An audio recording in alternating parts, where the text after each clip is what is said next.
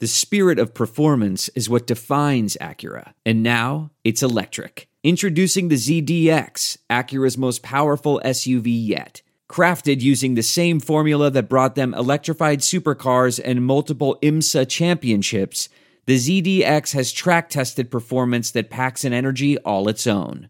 Unlock the energy and order yours at Acura.com. All right, so we want to welcome in Stadium's college basketball insider Jeff Goodman to the podcast. Jeff, appreciate you joining us. I'm sure it's uh, it's been a hectic week for you.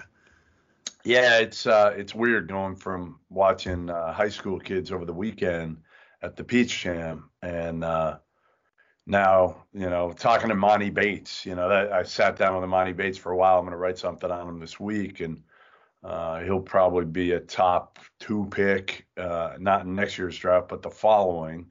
And, and now talking about this year's draft and Cade Cunningham, who I saw probably three years ago for the first time at the Peach Jam and fell in love with him. I mean, absolutely just fell in love with everything he's about. Like the biggest thing with Cade the first time I saw him was it was just all about like making people better and winning and every intangible. That's that's why I loved him, and he's come a long way. I mean, listen, he really was not a shooter, and he would be the first one to say before last year, you know, we went through strengths and weaknesses, and his list was longer on the weakness end, which was kind of cool to hear. Most kids are like they talk about their strengths. He he's so self-aware and confident that he went through all the weaknesses, you know, perimeter shooting and taking care of the ball and this and that and uh, but he shot 40% from three last year, so that was uh, that was impressive. So he seems to you to be kind of that worthy number one pick type of player. Hundred percent, hundred percent in every way. I mean, I I think he's got a lot of Luka in him. I really do. I mean, their size, their ability to make people better. Neither are great athletes, neither are great shooters, but make enough. You know, the difference is the two biggest difference. Luka's a, a, a much better offensive player in terms of score you know, with his footwork, with his ability to create separation, just, you know, he's just got that knack for scoring. Cade's a much better defender. So uh, I, I, again, I just think their their size and athleticism, or lack thereof, being a, an elite athlete and making people better, uh, are, are really the similarities with those guys. So you had your final mock draft come out on WatchStadium.com. Um, any big movements for the for the final draft? Any uh, tough decisions that that you had to make for that? I mean, honestly, like one to four was pretty easy for me, and one to five have kind of stayed the same, just because I, I, thought I had them from pretty much the the day the lottery uh, occurred. You know, Cade being one, Houston liking Jalen Green at two, and then Cleveland had a dilemma, and I think we'll have a dilemma, but ultimately it's hard for them to go Jalen Suggs when they already have Darius Garland and Collin Sexton. And it forces them to have to make a move when it's not clear cut anyway. Uh, but Mobley can play with Jarrett Allen. Uh, I, I, think they'll be fine together. Mobley's more skilled on the offensive end, can step away, although he hasn't done a ton of it yet in, in college. So I think they go Mobley, and then Toronto is like the biggest winner of the draft. I mean, to get Jalen Suggs at four is absolutely insane. You know, I mean, he, elite level player. People thought he might be in the equation for the number one overall pick earlier in the year. Uh, and then it gets interesting at, at five. You know, like that's the one that to me, I would take if I'm Orlando and, and Jeff Weltman, I would take um, James Bouknight. I, I just think to me the way the game is now, where scoring is at such a, you know, that that's that's what you want. Those kind of wings that can score the ball especially at the end of the shot clock or at the end of a game. Give them the ball, they can make a play. Bouknight's got that. Scottie Barnes doesn't. Scottie Barnes is a Draymond Green type player. I, think Orlando really likes him, but if I'm them, I make sure I get Bouknight at five, and then at eight, I'm still going to have a Barnes, a Kuminga, a, guy who can defend. But I'm, I'm going to make sure I get Bouknight because I think he's a guy that you know can can be a all-star, fringe all-star caliber player, somebody that you can sort of build around, not a franchise player, but you know, a, a you know, 16, 18 point a game guy. Going into last weekend, Scottie Barnes and Jonathan Kuminga were about even odds to go fifth overall. to the Magic. That's what they hold right now. Why has Barnes risen up draft boards so much? And do you think there's any chance that maybe Barnes could go ahead of Jalen Suggs at four? I'd be shocked if he goes ahead of Suggs. I think it's a clear four in this draft, and I've said this all along. Like the four guys and then a gap. And I don't know if it's Barnes moving up or Kuminga moving down, guys. I've I've never been a huge Kuminga guy. You know, he was up and down in the bubble. He shot what 24% or something from three. Not a big time three point shooter. You know, and and even defensively, he's got the skills, but but it's not like he's consistent. Uh, you know, as a as a big time defender yet. Where obviously Scottie Barnes can go out there and probably guard almost anybody. Not almost, you know, close to anybody in the in the league right now. You know, he's six nine, he's long, he's strong, he's done it in college. Kuminga was up and down in the bubble. You know, and, and they love NBA guys love Jalen Green because he played hard all the time and he made shots in the bubble and nobody thought he could. Everybody thought he was just like a 25% shooter like Kuminga. Well, he proved to, to be able to really make shots, play hard all the time, and he's a, an elite level athlete. And Kuminga's kind of now that versatile forward but if you're a versatile forward and you can't shoot, what are you? I personally, I wouldn't take Kuminga in the top ten. I wouldn't. Oh wow. Yeah, I, I really would not. But but I think he'll go somewhere, you know, somewhere in that six to nine range is where I think he goes. I want to ask you about Moses Moody because so for your draft you have him going 10th um, to the Memphis Grizzlies. And on the betting podcast early on, we talked about his over under. It was, uh, I think it was over under 11 and a half, and the under was was pretty heavily favored. I think that's a bet I'm going to hit for Moses Moody. Do you see him at all moving outside of that top 11, or are you pretty sure he's going to go top 11, maybe even top 10?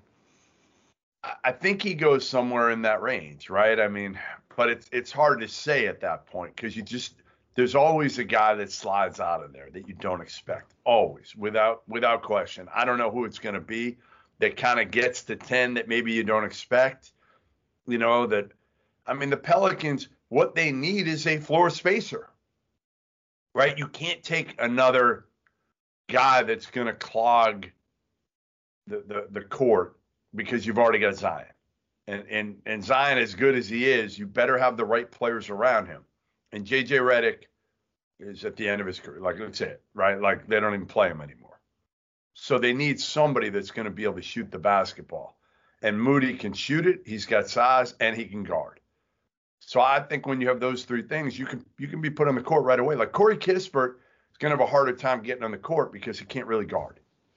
Moody can guard and he can shoot. He may not be the shooter Kispert is, but he's pretty good. So I, I think Moody's a guy that fits in perfectly in New Orleans. Like if I'm David Griffin, and he's there, I don't even look anywhere else. Like he's exactly what that team needs right now, especially if they bring in Kyle Lowry.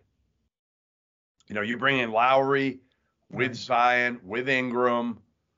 You know, you, you could use another guy that can just literally just kind of stretch that defense and kind of stand in the corner and then guard because they're not great defensively either.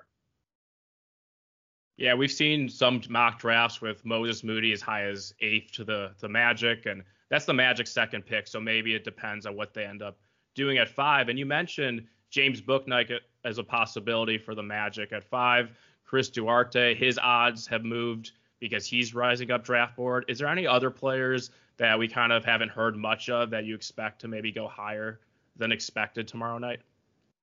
I mean, I think Kai Jones will. I've seen Kai Jones anywhere from, you know, at the high end at like 11, where I have him uh, with Charlotte, to like all the way down to the 20s.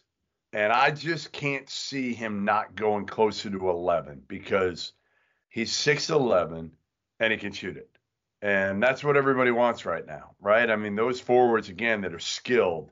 Like, I don't understand how, how the kid Sengun, most people have him really high I, I don't get it. I just don't really get it because, you know, frankly, he, he's a guy that's not a, a big time athlete. Um, so I could see him really kind of falling. He put up big numbers in Turkey, but you know, again, if you're below the rim big these days, people have him. I've seen him in mock drafts as high as like 10 or 12. I don't think that's going to happen. Uh, but again, Oklahoma City, it's, I mean, we'll see how many picks Presti holds on to here, uh, or if he makes a move in Golden State. You know, Golden State could change this whole draft if if they make a real move. And I, you know, I've been told Bob Myers certainly wants to see if he can upgrade right now, right, and get another veteran that can help them win now. You know, like Duarte would be great at at 14 to be able to add because Duarte is a guy that I think in the second unit can come in and help them. He can shoot it. You know, he makes good decisions with the ball. He can guard. I think he's really good. But again, if you're if you're Bob Myers in Golden State right now, you're looking to win another title.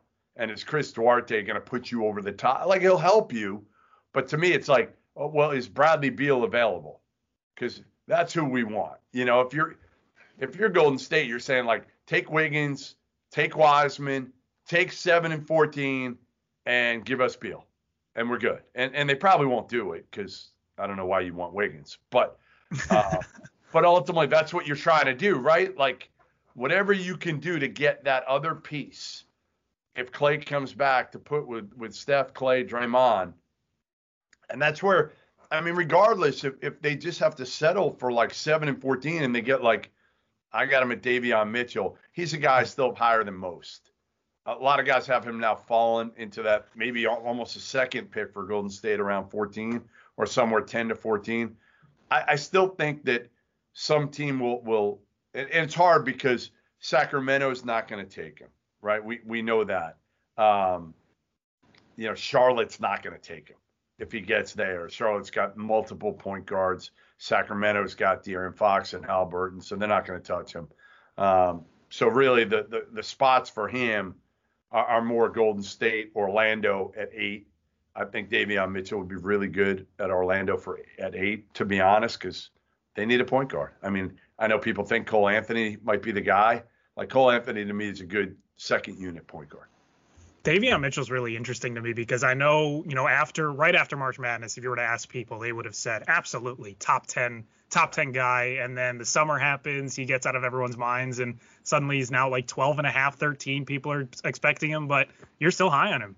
I am. I, I mean, elite defender, elite defender yeah. who shot 45% from three. Now, was that a fluke? It might have been.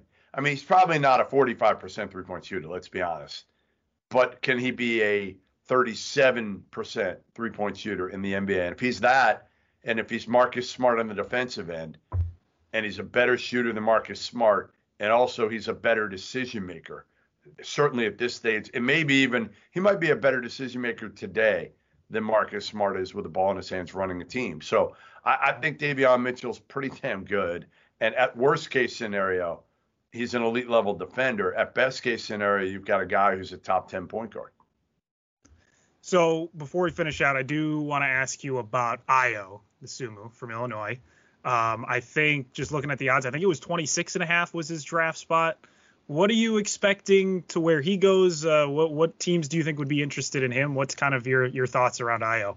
It's crazy how um, NBA guys they just don't really love him. They don't, yeah. and you know part of it is they don't know what he is, right? They they feel like he was able to play bully ball and, and use that body in college, and he won't be able to do it in the league. And you know, he, he's a guy that actually did. You know, the one one of the things that NBA guys told him to come back for was shoot it better. Well, he did. I mean, he shot like 39% from three last year, so he did that. But I think they they they feel like, well, he's not a point, and he's really not a two because he doesn't score it well enough to be a two. But you know, again, I think when you're talking in the mid 20s, which is probably where he goes, that's pretty good value. You know, him, I think Jared Butler's another one that's really intriguing right now because of the medical. You know, came back now he's cleared by the NBA. Still, how concerned are teams? Even though he's cleared, how concerned are teams with that medical? Um, I love Jared Butler. I think he can be again a great, you know, combo guard coming off the bench in the league. So I think if you can get him in the 20s, and then you know, there's some red flag guys. Jalen Johnson, where does he go? I mean, he's kind of the ultimate wild card for me in that kind of mid tier range. Could he go 10? Sure. Could he go 25?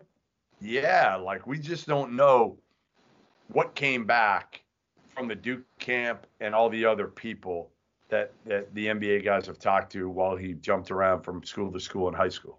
I did see a bet out there, uh, Jalen Johnson or Kai Jones to be drafted first. And based on some of the things you said and some other mocks I've read, I think Kai Jones could be a good bet because I also agree that just there might be some concerns because of how Jalen Johnson's one year at Duke went and opting out of the season and some of the the potential backlash and red flags that cause.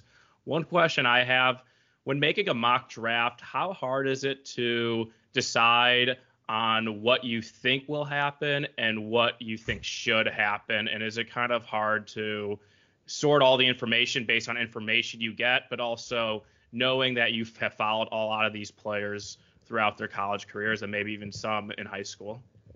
Early on, it's what you think, what you would do because you don't have enough info. Like when you do that first one after the lottery, you haven't talked to enough people.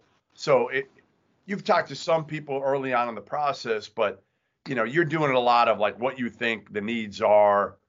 You know, um, you know Cleveland, for instance. You're like, okay, they can't take Suggs. They're not taking them. They're they're, they're going to take Mobley. And then as you get more and more info, you might change that. So by now, it's more of what you think teams are going to do.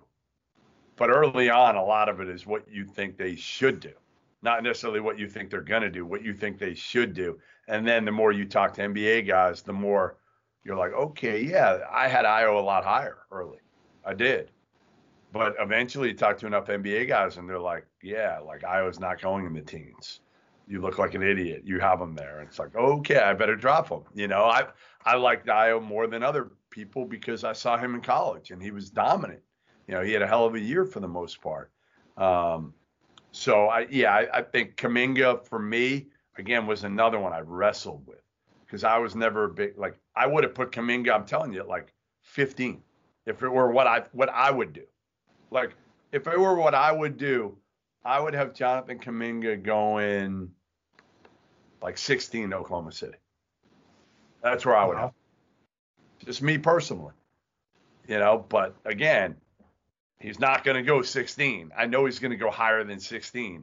So I, I, you know, again, it's a kind of that balancing act, but you you ultimately you got to do what you think the teams are going to do, not what you would do or want them to do. Well, I appreciate that because as uh, someone who tries to make a little bit of money off this thing, it's much more useful to get the opinions of the the people who are as plugged in as it gets, and not just someone who uh, puts their scouting hat on and pretends like it's a video game. So appreciate that. Uh, thanks a lot, Jeff, for joining us. We can watch you tomorrow on the Inside the Association draft special. That starts at 8 p.m. Eastern, and your mock draft, as we mentioned, on watchstadium.com. Anything else you want to add? Uh, Bones Hyland moving up, moving up quick, boys. There we go. It's getting a little bit of momentum here. Bones Hyland is is probably the one. The other one that um, I don't know. It's funny. I did something with DraftKings yesterday, and they asked me what I liked out of out of the prop bets, and I said I would go the um, the over on Sharife Cooper, and it was like 20 at that point, or 20 and a half maybe, and literally like an hour later, it was 22 and a half. So wow. I still like it. I still like the over, but I loved it at 20 and a half. Loved it. I saw 20 and a half yesterday morning, and yeah, right now we're sitting at 22 and a half with Crazy. juice on the over minus 130. So that's on the move, and who knows, that may be at the mid 20s by the time uh, the draft can't starts. Shoot. Listen, he can't shoot and he can't guard. Those are two things you need to be able to do. Yeah. But one of at least do one of them. Like if you can't do either of those, I don't know how. I mean, he's in, he's a hell of a passer. He is. He's a hell of a passer. But um, to me, again, I, I don't know how you can take him at. I, I, think he falls out of the first round, but or, or late first, 28, 29, somewhere in there. That would cover every number, so that's that's good enough for us. Thanks, Jeff. Appreciate you coming on. You got it, guys. Good coming on, and uh, I'll see you guys soon.